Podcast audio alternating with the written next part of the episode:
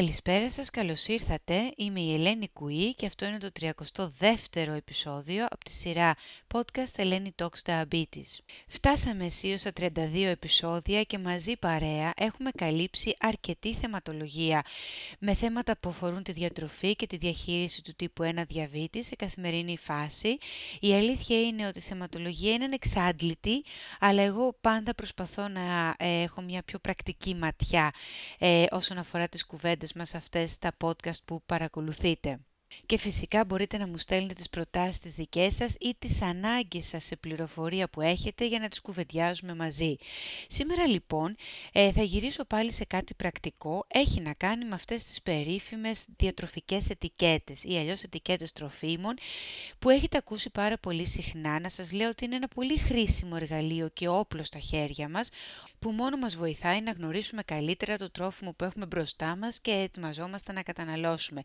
Διάβασα κάπου, προετοιμάζοντας την ε, κουβέντα μας τη σημερινή, ότι η ετικέτα αποτελεί έναν από τους πιο σημαντικούς και άμεσους τρόπους επικοινωνίας του τροφίμου με τον καταναλωτή. Είναι λοιπόν σημαντική γιατί μας παρέχει πληροφορίες που αφορούν το τρόφιμο, όπως τα συστατικά του, αν έχει κάποια αλλεργιογόνα ουσία, η διατηρησιμότητά του, το βάρος του, η διαθρεπτική του αξία και η ποιότητά του γενικότερα. Με αποτέλεσμα να μας βοηθάει τελικά η ετικέτα, τουλάχιστον γι' αυτό δημιουργήθηκαν οι ετικέτες τροφίμων, ώστε να μπορούμε να επιλέξουμε το πιο ιδανικό για εμάς προϊόν και όταν πρόκειται στο κομμάτι του διαβήτη να συγκρίνουμε προϊόντα μεταξύ τους, γιατί όχι, και να αποφασίσουμε σε αυτό με τους πιο σωστούς υδατάνθρακες, όχι απαραίτητα με τους πιο λίγους, ή και με ένα συνδυασμό ε, εθρεπτικών συστατικών που θα βοηθούσε περισσότερο στην υγεία και το γλυκαιμικό μας έλεγχο. Θα κάνουμε και παραδείγματα μαζί γιατί σήμερα άνοιξα τα ντουλάπια της κουζίνας μου και έφερα μαζί εδώ δίπλα μου δύο-τρία παραδείγματα να τα διαβάσουμε μαζί. Οι πληροφορίες να πούμε εδώ πέρα που συναντάμε στις ετικέτες των τροφίμων καθορίζονται από συγκεκριμένες και πολύ αυστηρές νομοθεσίες.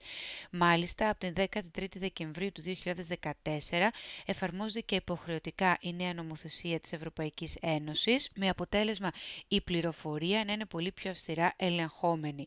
Για παράδειγμα, εγώ έμαθα κάτι ότι η ονομασία του τροφίμου σαφώς συνδέεται με τον κατάλογο το συστατικό του. Τι θέλουμε να πούμε; Αν για παράδειγμα η ονομασία ενός προϊόντος είναι μπάρα βρώμης, τότε θα πρέπει στον κατάλογο των συστατικών του προϊόντος να αναγράφεται η επί της 100 περιεκτικότητα του συγκεκριμένου συστατικού, σε αυτή την περίπτωση της βρώμης. Υπάρχει και μία άλλη πληροφορία κρυμμένη στη σειρά των συστατικών. Ο κατάλογος τους περιλαμβάνει όλα τα συστατικά του τροφίμου κατά φθήνουσα σειρά περιεκτικότητας ως προς το βάρος τους. Δηλαδή, σε πιο απλά λόγια, η σειρά με την οποία τα συστατικά αναγράφονται δείχνει και την περιεκτικότητα του προϊόντος σε αυτά. Το πρώτο συστατικό είναι στη μεγαλύτερη ποσότητα μέσα στο προϊόν, το δεύτερο συστατικό στην αμέσως μικρότερη ποσότητα και ούτω καθεξής. Άρα μας ενδιαφέρει να ρίχνουμε μια ματιά και σε αυτή τη σειρά που είναι γραμμένα τα συστατικά, γιατί σαφώς συστατικά όπως απλά σάκχαρα ή απλή ζάχαρη ή λιπαρά κορεσμένα, τρανς ε, λιπαρά κτλ. δεν τα θέλουμε να αναγράφονται στις πρώτες θέσεις των συστατικών. Τώρα, το άλλο που μας λένε οι ετικέτες τροφίμων είναι για αυτά τα πρόσθετα των τροφίμων. Έτσι στην αρχική μας κουβέντα ήθελα να αναφερθώ σε αυτά τα ε, τα γνωστά, που μας προκαλούν ταραχή και άγχος μερικές φορές όταν τα συναντάμε στον κατάλογο των ε, συστατικών. Δεν είναι τίποτα άλλο από φυσικές ή συνθετικές ουσίες που έχουν προσθεθεί σκόπιμα στα τρόφιμα για να εκτελέσουν κάποιες τεχνολογικές λειτουργίες, να αλλάξουν δηλαδή οσμή, γεύση, το πόσο πολύ ή λίγο θα διατηρηθεί το τρόφιμο αυτό και τα πιο κοινά είναι οι χρωστικές, είναι τα συντηρητικά όπως είπαμε, ε, σταθεροποιητές γεύσης, οι υφείς, πικτικοί παράγοντες, βελτιωτικά γεύσεων και ρυθμιστές οξύτητας. Πολλές φορές θα δείτε πάνω σε ετικέτες τροφίμων να λένε χωρίς συντηρητικά και όταν πας να διαβάσεις τη λίστα των συστατικών τελικά βρίσκεις κάποιες από αυτές τις ουσίες να έχουν προσθεθεί. Άρα, μήνυμα, δεν δίνουμε τόσο σημασία στο marketing του προϊόντος, αλλά μαθαίνουμε να διαβάζουμε τις ετικέτες πολύ πιο σωστά. Κλείνοντας το κομμάτι αυτό που έχει να κάνει με την ενημέρωσή μας, γιατί και εγώ μαθαίνω ενημερώνοντας εσάς, θα πρέπει λίγο να γνωρίζουμε και να προσέχουμε αυτούς τους ισχυρισμούς υγείας. Είναι και ο λόγος, θα σας πω την αλήθεια, που για κάποια χρόνια δεν μου άρεσε να διαβάζω τις ετικέτες γιατί θεωρούσα ότι δεν θα μου πούνε την αλήθεια. Τι εννοώ με αυτό; Όλο και περισσότερο συναντάμε ισχυρισμούς διατροφής που αναγράφονται στα πακέτα. Παραδείγματα αυτών, ας πούμε, μπορεί να είναι πλούσιο σε ασβέστιο, παράδειγμα λέω εγώ, πηγή φυτικών ινών, υψηλό σε ε, σίδηρο, φυσική πηγή φυτικών ινών, light προϊόντα ή εμπλουτισμένο ή ενισχυμένο με ασβέστιο, σίδηρο και άλλα χρήσιμα ε, ίχνοστοιχεία.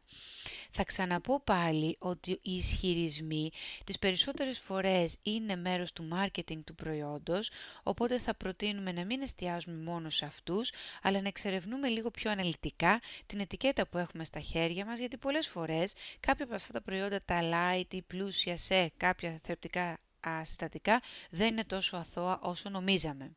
Τώρα, όσον αφορά τις πληροφορίες για την ε, διατροφική αξία του προϊόντος, σίγουρα η ετικέτα πρέπει να δίνει το μέγεθος της μερίδας, πόσο είναι δηλαδή συσκευασμένο στο προϊόν και όσον αφορά την ε, ανάλυση, την διατροφική ανάλυση του προϊόντος, γίνεται δίνεται μάλλον η περιεκτικότητα των συστατικών στα 100 ε, γραμμάρια ή ml του τροφίμου υποχρεωτικά, ενώ μπορεί να δίνεται και προαιρετικά και αναμερίδα προϊόντος, το οποίο μας φυσικά μας βοηθάει να κατανοήσουμε λίγο καλύτερα ποια είναι η διατροφική αξία τελικά της μερίδας που θα καταναλώσουμε. Σίγουρα, σαν πληροφορία ανά 100 γραμμάρια ή 100 ml του τροφίμου, μας δίνουν για την ενεργειακή αξία, δηλαδή για το πόσο θερμίδες απλά περιέχει το προϊόν αυτόν, για την ποσότητα των λιπαρών, και κορεσμένων λιπαρών για την ποσότητα των υδατανθράκων και των σακχάρων αυτών, των πρωτεϊνών και του αλατιού. Αυτές είναι οι πληροφορίες που σίγουρα θα πρέπει να αναγράφονται σε μια διατροφική ε, ετικέτα. Τώρα, όσον αφορά σε πληρωματικές πληροφορίες για την ποσότητα και άλλων θρεπτικών συστατικών σαν αλάτι ή νάτριο ή φυτικές ίνες, έχει να κάνει με τον κατασκευαστή και την εταιρεία του προϊόντος. Εδώ θα προσθέσω ότι όταν έχουμε στα χέρια μας δύο κουτιά δημητριακών, για παράδειγμα, και το ίδιο θα κάνω σε λίγο με τα δικά μου εδώ, αν θέλουμε να συγκρίνουμε ένα, με ένα προϊόν με κάποιο άλλο, τότε πάντα συγκρίνουμε τη σύστασή τους κοιτάζοντας την ανάλυση ανά 100 γραμμάρια του κάθε προϊόντος και όχι αναμερίδα. Τώρα, επίσης θα πούμε ότι η μερίδα που αναγράφεται στη συσκευασία όταν αναγράφεται αυτή η πληροφορία είναι σαφώς μια προτινόμενη μερίδα και είναι πολύ πιθανό να διαφέρει από τη μερίδα που θα καταναλώσω εγώ και εσείς.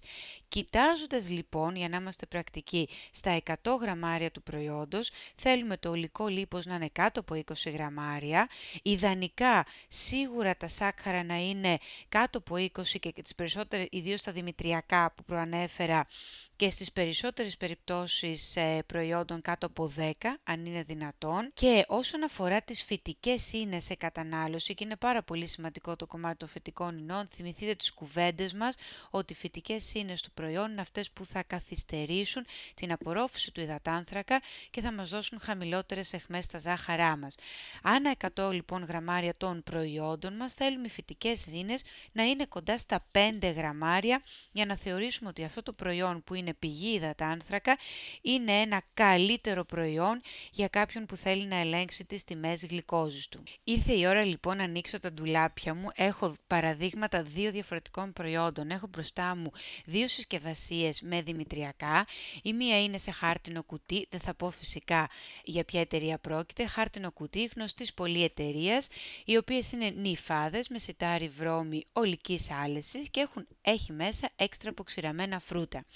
Πηγαίνοντας λοιπόν στην ετικέτα στο πλάι, στα 100 γραμμάρια του προϊόντος μου λέει εδώ πέρα ότι το προϊόν μου έχει λιπαρά 2,8 γραμμάρια, οπότε είμαι μια χαρά, είμαι πολύ λιγότερο από τα 20.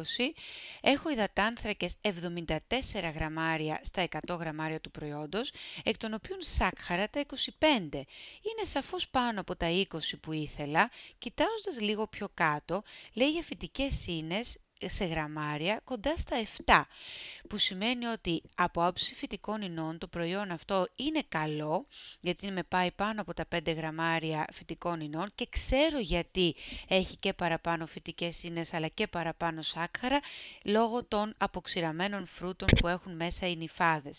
Άρα λοιπόν το προϊόν αυτό δεν είναι ένα κακό προϊόν απαραίτητα επειδή τα σάκχαρα είναι πάνω από το 20, μου δίνει περισσότερες φυτικές ίνες, αλλά πρέπει να προσέξω σίγουρα και την προτινόμενη μερίδα, που για το προϊόν αυτό η προτινόμενη μερίδα είναι τα 30 γραμμάρια.